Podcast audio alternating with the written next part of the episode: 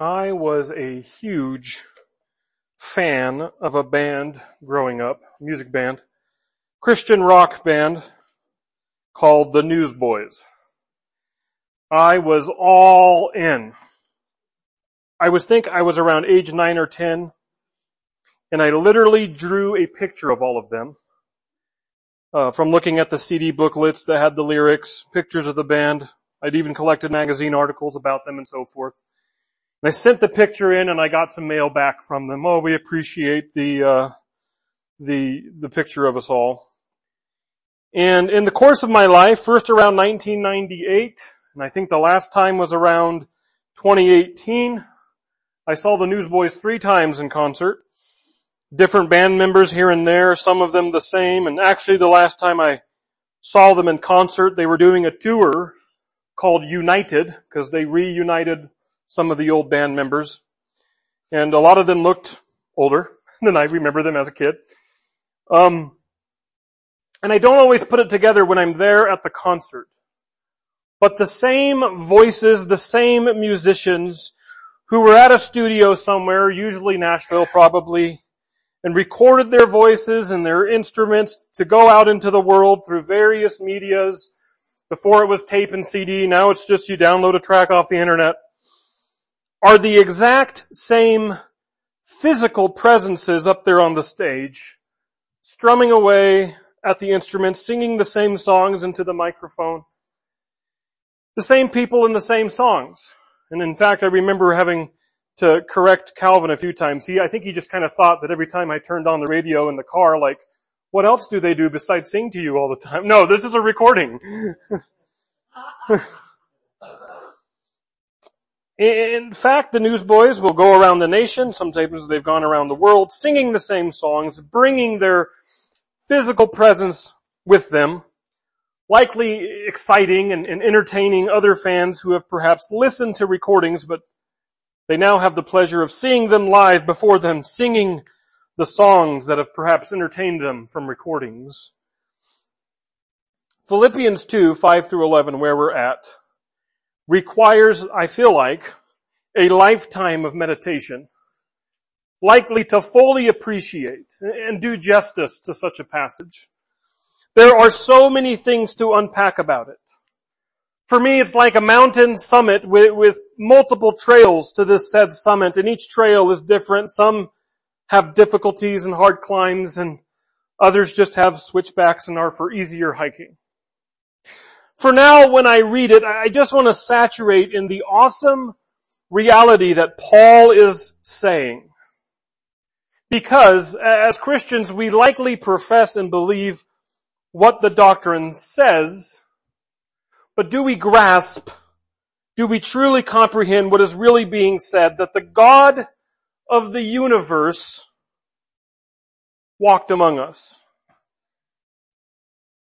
The God of the, the creator of the stars you see at night, the architect of the Grand Canyon or Glacier National Park, the one who controls the highest of rogue waves and the fiercest of hurricanes, the sovereign over all tribes, tongues, cultures, and places, the one who knew you and me literally before there was even any concept of time, he walked the dirt you and I walk. He saw the very star he created from below the earth's atmosphere where we see it. He breathed the oxygen he made for us to breathe. He breathed it. Our God, our creator breathed it. That is what is being professed in passages like today's do invite you to stand with me if you're able as we read the word of the Lord and let's take a look together at Philippians 2, 5 through 11. We read, let this mind be in you, which was also in Christ Jesus, who existing in the form of God did not consider equality with God something to be grasped, but emptied himself, taking the form of a servant being made in human likeness, and being found in appearance as a man, he humbled himself and became obedient to death, even death on a cross. Therefore God exalted him to the highest place and gave him the name above all names, that at the name of Jesus every knee should bow, in heaven and on earth and under the earth, and every tongue confess that Jesus Christ is Lord, to the glory of God the Father. Let's pray. Father, as I've been, I feel like praying since this morning, even though it's not Christmas time, my heart's prayer in this message is to, oh come, let us adore him.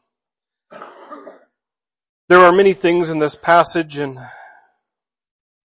in my inadequacy of the human mind, I rely on your spirit to share what it is you want.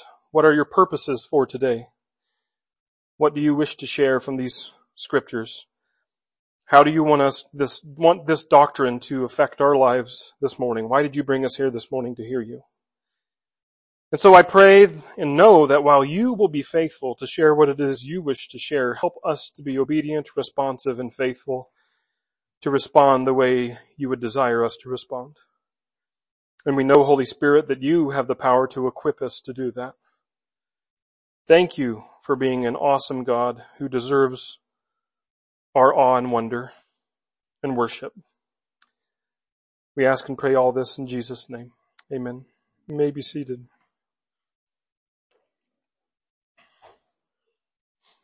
There are really five movements I have planned for today, but to scare you less, I'm going to categorize them into three. the first category, the movement, is short. It's, it's context. Where we place this hymn, which it seems to be in Philippians 2, a hymn, uh, what it seems to be into the context of Philippians. What does Paul have in mind when he goes into this? The second category contains three movements and they are all about Christ. It's the majority of the text and we are going to discuss Christ's condescension, Christ's crucifixion, and finally Christ's conquest. And then the last category refers to humanity's response, and that is the confession. The confession of who Christ is. So three categories, context, Christ, and humanity. I'll just, you can just worry about that. And uh, let us first consider context. That is, Paul is addressing a church that is apparently facing some disunity. And what brings this hymn on, this profession of doctrine concerning who Christ is, is an appeal to his readers for humility. Uh, to consider others more important than themselves. To have a, a, mindset where the interest of others takes precedence. And as I, I looked in my own words, um, concluding the message last week, he wants to consider Christ. And so that's what Paul will now state much better on how Christ is a good example to follow when trying to adopt this mindset of humility. But another context I want us to consider though is the context of our entire series. Joy. And as I said last week, sometimes whenever you name a book of the Bible, you feel somewhat obligated to stick to that, whether it's in the text or not. So the idea of joy is used throughout the book of Philippians and it won't be stated clearly here in our passage of scripture. However, hopefully one with a soft heart surrendered to the truth in this passage should find it rather easy and natural to respond with having joy in Christ. Unrelenting joy that Jesus is who Paul says he is and Jesus accomplished what Paul said he accomplished. Let this mind be in you, which was also in Christ Jesus, Paul says. And it tells us this. Paul understands the normal bent of the mind. And he has the audacity to tell his readers to not let it be. Instead, to take the mind that was in Christ Jesus and follow that example. It's one of the hardest things to do, to think differently. I, I don't know, I was wired to think this way. Paul says it memorably And chronologically speaking, when it comes to writing letters, he already wrote to the Romans, do not be conformed to this world, but be transformed by the renewing of your mind. Right? Do you hear that? Uh, I know it's normal to think this way. It's innate. It's inborn. In the context of Paul's letter in the Philippians, the normal way of thinking would be self-centered, selfish, value my own interests above others. What drives me would be self-ambition and pride in what's good for me. There are others, but I'm most important and I'm the one to look out for for most, and that's normal. And Paul is challenging his hearers with, look to Christ's example. Let this mind be in you, which was also in Christ Jesus.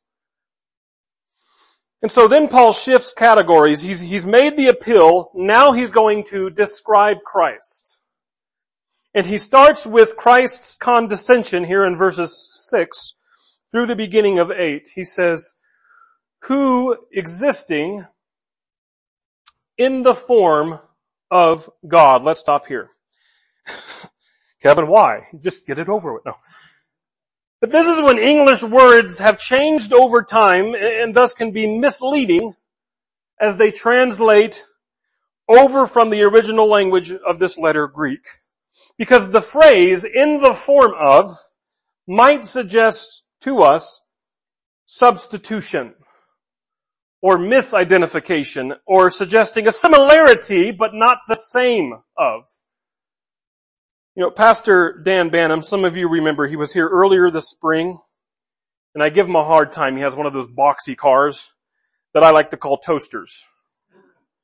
And just a big toaster with wheels. And, and he likes that joke and he, he thinks so too. And so in fact, for Halloween one year over there in Beaverton, Oregon, you can forgive him for celebrating Halloween. He's in Oregon. But he, he dressed up his car to look like a toaster. And, uh, he had this big cardboard lever on the back to look like whenever you push the toaster down and he had two cardboard pieces of bread sticking out on the top. We could say it was in the form of a toaster. Because we realize it's not really a toaster or else that would be a lot of bread and we'd need a lot of butter. But it looked like a toaster. The Greek word behind form here in Philippians 2 is not the same sort of idea, it's more than that. Form here, says one of my commentaries, means the true and exact nature of something possessing all the characteristics and qualities of something. Hence, what Paul says later in this verse that Christ has equality with God. Equality, same across the line. You think about the justice scales. It's not that you just dump God on one side and dump Jesus on the other side and God's still slightly higher. No, they're the same because they are the same. Jesus' followers recognize this about him. John the evangelist says, in the beginning was the Word, and the Word was with God, and the Word was God. You find out he's talking about Jesus when he says in verse 14, the Word became flesh and made his dwelling among us. Even Jesus' opponents recognized this as well, that he was making this claim. John also records this exchange where Jesus says, I and the Father are one. At this, the, the Jews again picked up some stones to stone him. Notice the again here because this isn't the first time Jesus said something like this. We read earlier in John that the Jews tried all the harder to kill him. Not only was he breaking the Sabbath, but he was even calling God his own father, making himself equal with God. This isn't a claim that came after Jesus' death and resurrection. It's a claim that Jesus himself made. As C.S. Lewis mused, and I put the quote in there because I'm about to butcher it in my paraphrase, but when it comes to Jesus, you're either all in believing him or you're an opponent. Because he doesn't seem to leave wiggle room. Because if you say he's a good man, a good moral teacher, but I don't think he's God, you're calling a good moral teacher a crazed lunatic and liar because he said he was God. How can a good moral teacher lie? So you must be all in. Paul was all in. Jesus is God. That's why Jesus himself, that is what Jesus himself professed. That's actually what Jesus was killed for. You could look it up later, Luke 22, 70 and 71. And it's what Jesus' followers believe, period. And so even though he was in the form of God, he did not uh, consider equality with God something to be grasped, which is another hard original Greek word to find a good English word for. Some say a thing to be exploited. Another one says to be used for his own advantage. Because grasped might conjure up the idea that there was a rule put in place, right? As if God the Father said, okay, Jesus is on earth, I'm removing some power. He needs to be fully man. Or, you know, I'm dialing back his miracle juice. He can only use a few here and there. But we see in the gospel accounts, he calms storms. He expels demons by command whenever he tells others it requires prayer or prayer and fasting. He claims authority to forgive sins, which no man has authority to do so. So the reality seems to be that Jesus, being God, didn't use his power for personal gain. In another context, but maybe still applicable, Paul writes in Romans 15:3, Christ did not please himself. Right? He, he still suffered. He knew tiredness so much that right before he calmed the waves, he was so tired he was sleeping in a hurricane, basically, feels like. He felt the sting of betrayal. He knew fear and stress. He sweated drops of blood in the garden, wherein medical professionals do recognize that condition caused by the extreme uh, stress. Thus, Jesus' equality with God wasn't something to be exploited. Rather, he emptied himself taking the form of a servant, being made in human likeness, and being found in appearance as a man, he humbled himself. Human likeness, you might say, found an appearance as man. This sounds like, Kevin, what you said in the form of God didn't mean, as if Christ was in the form of or like a human. He was in appearance of a man, but maybe not actually a man. Maybe just God with a man suit on. Well, just how like, just how like and in the appearance of Jesus is Paul getting at here. Paul says unashamedly in Galatians 4 4, God sent his son born of a woman under the law. Now without getting too graphic, for everyone present at that scene, presumably just Joseph and Mary and eventually some shepherds, I think the consensus would be that Jesus was fully man in all the senses, beyond just likeness. Paul, likely after writing Philippians, would write a spiritual son of student of his, Timothy, for there is one God and there is one mediator between God and men, the man. Not the hmm, like man or the man in appearance, the man of Christ Jesus. And so you might say, how does that quote in Timothy match with Paul's language here in Philippians? where he's mixing the two.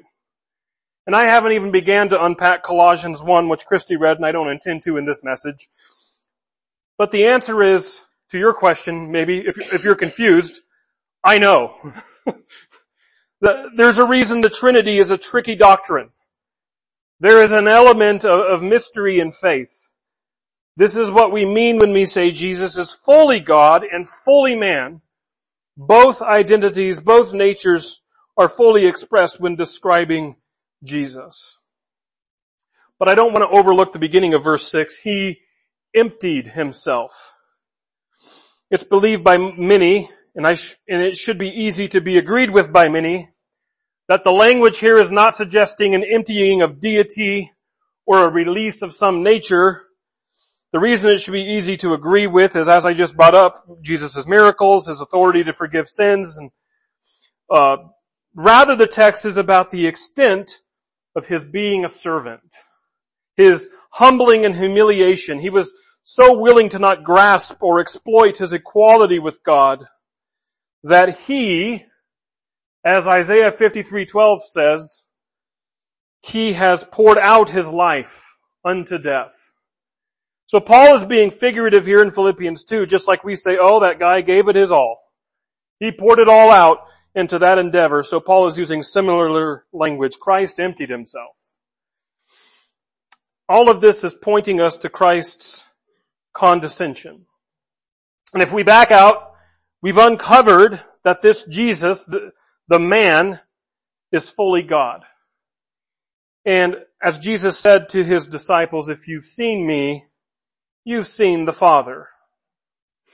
And, and we, we've seen evidence that he is fully God as I've, as I've already stated, which makes it all the more amazing that he was willing to condescend.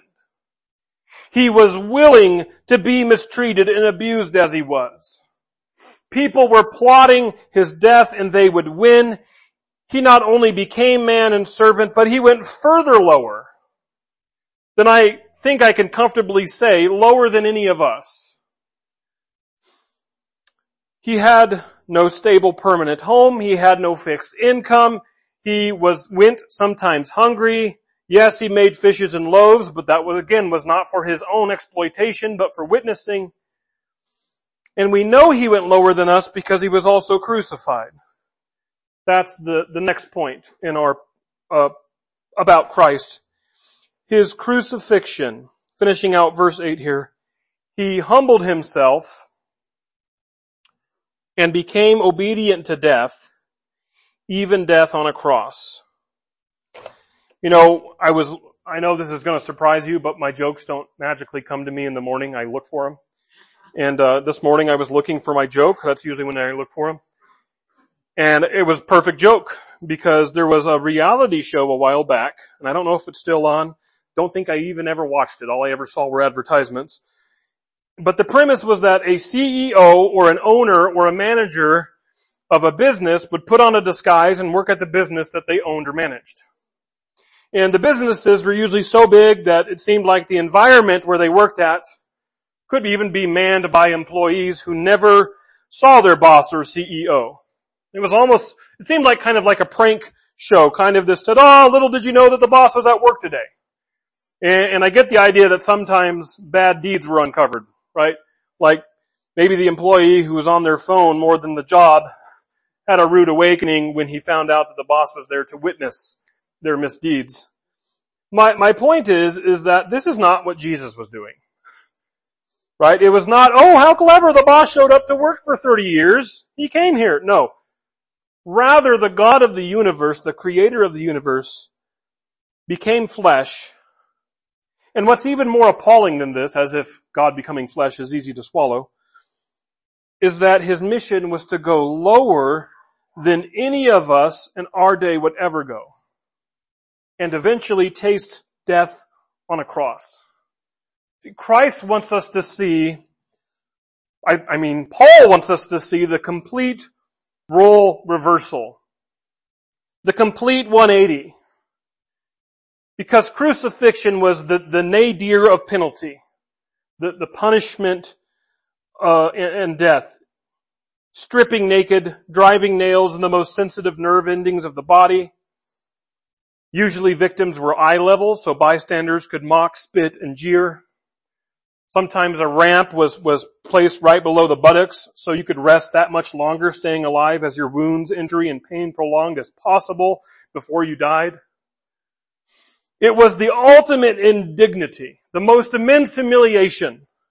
It would be, it would take all of the world's media power of that time, revealing the most vulnerable, humiliating, dehumanizing spectacle for everyone to see out in public.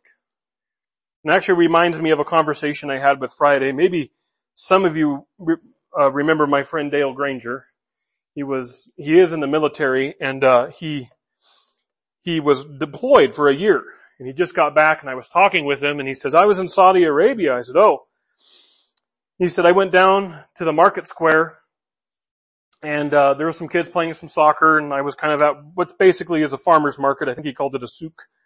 And uh, he says, I left and came back the next day and I realized that that, that place where they were playing soccer was cleared and there was nobody there. And I was just kind of like, what's going on? He says, eventually a crowd came together and then a guy came with a sword and cut off the head of a guy in front of everyone. And he says, I realized later that they still have public executions in Saudi Arabia. And, and this is kind of what crucifixion was, a public execution, and it was the most gruesome execution you could think of.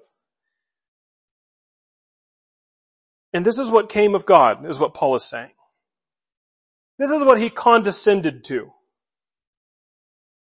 And what's more is God not only condescended to this, but he also permitted and executed this. God himself did. Jesus says, I lay down my life. No one takes it from me. But I lay it down of my own accord. I have authority to lay it down and authority to take it up again. And after he rose again and ascended, his followers knew that. They knew it only happened because God allowed it. And Acts 4.28 tells us concerning all the enemies who conspired against Jesus, namely Herod and Pontius Pilate, the Jewish and Gentile rulers, I believe it's Peter who, who prays, they carried out what your hand and will had decided beforehand that would happen. So, Christ, God condescends. He condescends from deity to humanity to the lowest of humanity and He is crucified. Before we continue on, let us back out and remember why Paul is sharing with us about Christ. Paul started this whole thing saying, let this mind be in you which was also in Christ Jesus. How far are you willing to go for someone else? Or is it all about you? It wasn't all about God when He became flesh. For everyone who exalts himself will be humbled, and the one who humbles himself will be exalted, says Jesus. And when God became flesh and served humanity, served until he emptied himself, we hear then from Paul about Christ's conquest in verse 9. Therefore God exalted him. Note this therefore. The Father is acting here in a direct response to Christ's obedience. God exalted Christ to the highest place and gave him the name above all names. Now, some will say that God is basically, basically Paul is saying that God made Jesus' name famous. Or sorry, correcting list, Jesus' name famous. That's the point of this passage. But others say, and I intend to agree with the others, that we see in the remaining verses, namely verse 11, the name God gives to Jesus there, every tongue confesses that Jesus Christ is Lord. Lord here is Kurios. Now, this is, this is why you have the picture in your slide, man, outline. There we go. I hope that's not a foretaste of how I'm about to explain this. You know how in the Old Testament there's usually the word Lord with small caps, and then sometimes there's this a Lord with an O-R-D, not, not small caps. Sometimes even a lowercase l. The authors are trying to make a differentiation there. The Lord with small caps is usually the name of God, Yahweh in the Hebrew. Meanwhile, the non-cap form is usually Adonai, in the original language, which is referring to social superior or, or, or a master. I just always think of mid, Middle Eastern knights or the aristocracy in Britain. Yes, my lord. That kind of thing. Adonai. Well, why don't translators put in two names there? Why use Lord and Lord with a different font? Why not put in Yahweh and Lord or Yahweh and Master? And some translations actually are doing that. HCSB, another translation called LSB, which is an update of the NASB. There you go. And in fact, older translations, like the American Standard Version from 1901, put in Jehovah. There is a debate that kind of still persists. Is God's name Jehovah or Yahweh? Long rabbit trail we could follow, but other translations still stick to Lord, and I think also for a good reason. The Old Testament was largely written in Hebrew. But what happened the years leading up to AD is the Old Testament was actually first translated to Greek, which is called the Septuagint. And it is actually believed to be the primary Bible of people like Jesus, Peter, and Paul. The Septuagint, a Greek translation of the Old Testament. Does that make sense? Yes? Okay. And people think this because when Paul or Peter quote the Old Testament, sometimes the words change. Like if you see a New Testament quoting an Old Testament, go back and read the Old Testament passage and sometimes you'll see slight word variations and changes. And that's because it's believed that Peter or Paul are quoting the Septuagint. Our English Bibles are usually direct translations from the Hebrew. Excuse me. The Jewish translators of the Septuagint, when they brought the Hebrew over to the Greek, good Jews do not speak or write the name of God, Yahweh. So they put in Kurios, which is Lord, Adonai. Does that make sense? And so when English translators translated the Old and New Testament out of tradition, even though they're translating from Hebrew, but whenever it came to that one name, they put in Lord in all caps. And then they had small caps for Adonai. Does that make sense? Why do I bring all this up? Because I want to give you a lesson in this. No. I say all this because when Paul writes, Jesus Christ is Lord, kurios, he's saying Jesus, the man, Christ, just meaning anointed one, Christ is the Greek, Messiah is the Hebrew for the same idea is Lord. A good Jew says kurios, but he likely means none other than Yahweh. Right? Does that make sense? And for Paul to say this, and for God to do this, this really isn't a, a, commendation or a graduation or a new thing for Jesus. It's a, it's a restoration. Jesus knows this too and he says in John 16, 28, he says, I came from the Father and entered the world. In turn, I will leave the world and go back to the Father. Or he prays in his high priestly prayer, I have glorified you on earth by accomplishing the work you gave me to do. And now, Father, glorify me in your presence with the glory I had with you before the world existed. It's a restoration to who he always was. Does that make sense? Jesus' exaltation is a return to where he was and who he was even before the world existed. He knows He is Yahweh. Then why do Jesus and the Father God talk like they're two separate people? Are there two deities? No, even Jesus affirms the Shema. He, he asked, what is the greatest commandment in Mark 1929? Jesus replied, this is the most important. Hear, O Israel, the Lord, Kurios, our God, the Lord is one. So a few things are possible here, and I'm just doing this for the sake of humor, not because I really think this way, but in case if you do. Here's a few possibilities.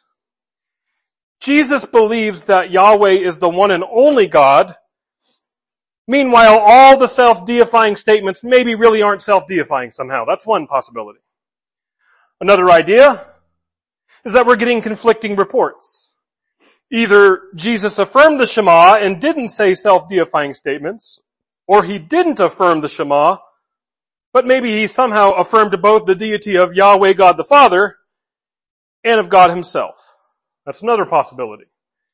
The last idea is I think what mostly thousands of years of church history might go with, and that is Jesus affirms the, ex- the sole existence of one deity.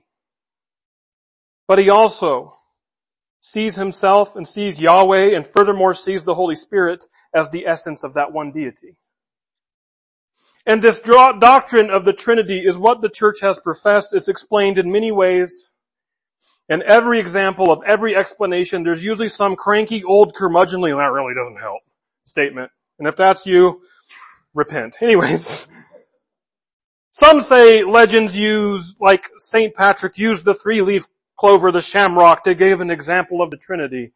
Some have spoken of the three forms of a given substance. Water can be water, liquid, or steam, which is gaseous, or ice, which is solid. Three different forms, all with unique qualities, but they're all made up of water. Some have spoken of identities, how I am simultaneously a son of Kent Davis a husband of Christy Davis, a father of Calvin Davis, or I'm also a pastor. Sometimes I can be all three of those role at once, supposing my dad and my son and my wife were all here while I was preaching. The point being is our text today, among many other texts which are in your outlines, and you can cut those out and put them in your Bibles, affirm these truths that appear conflicting to us. That God is Yahweh, Jesus is God, the Holy Spirit is God. And some say, or some wonder, well, do I really need to hold this doctrine, the Trinity? Because Kevin, that word Trinity is not even in the Bible. As I've been alluding to, the authors of the Bible brush up against it. Right? They say things like Jesus rose from the dead, and then over here it says God rose Jesus from the dead. But wait over there it says the same Spirit who rose Jesus from the grave lives in you. And either it was really crowded at Jesus' tomb, or the same entity, the same one being was rising from the grave. But there are groups calling themselves Christian who claim to be a oneness group saying, we don't believe in the Trinity. What does Paul, our spirit-inspired author, says in view of or as a result of Christ's condescension, crucifixion, and conquest? We note at the end here a confession of Christ. Jesus has given the name above all names that at the name of Jesus every knee should bow in heaven and on earth and under the earth and every tongue confess that Jesus Christ is Lord to the glory of God the Father the Israelites of the Old Testament, they're in Babylon, but finally a good leader from Persia, after Persia takes out the Babylonians, releases the Israelites. His name is Cyrus. And the prophet Isaiah is speaking on behalf of God. In Isaiah chapter 45, he's, he's stating basically things like, isn't this my character? Didn't I tell you I'd rescue you? And we get to one of my favorite verses in Isaiah 45, picking it up in verse 22. We read, Turn to me and be saved. All the ends of the earth. Note that in the Old Testament. All the earth, not just the Israelites. For I am God and there is no other. By myself I have sworn, truth has gone out from my mouth, a word that will not be revoked. Every knee will bow before me.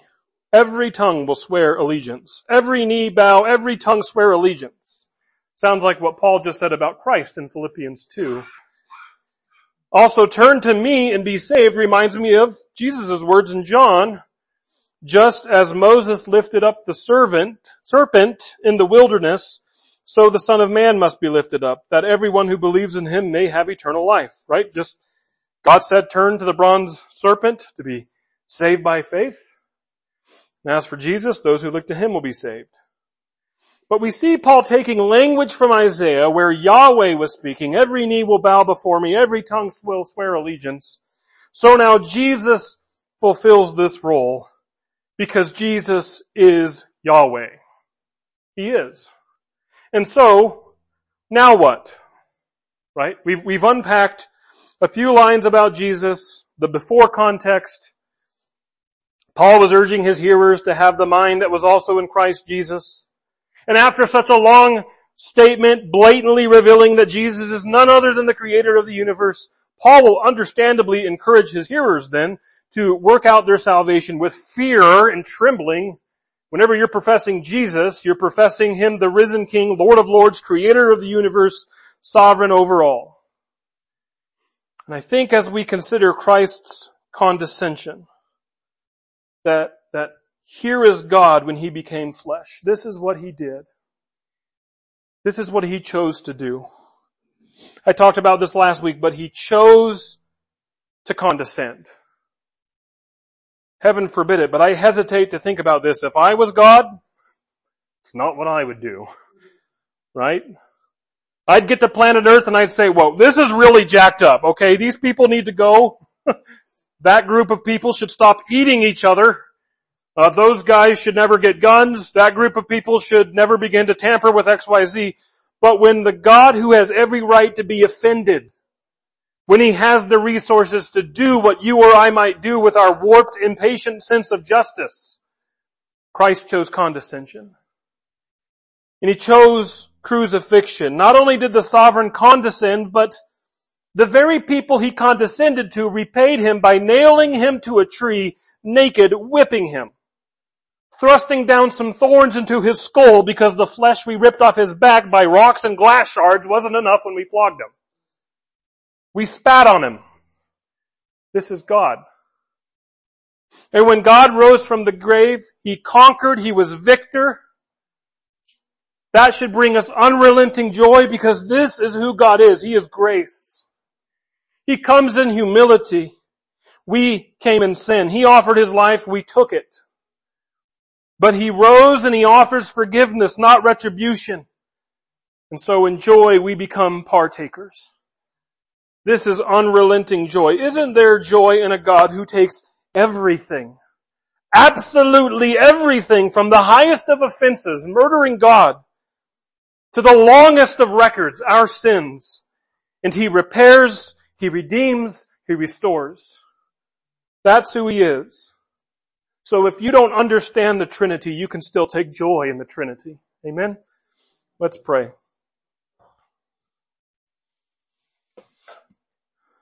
Father, some things I confess, as I grew up as a Christian, I started to hear things so often that I just took everything for granted. And I never stopped to consider the awesome power, wonder, and reality of what it is we believe.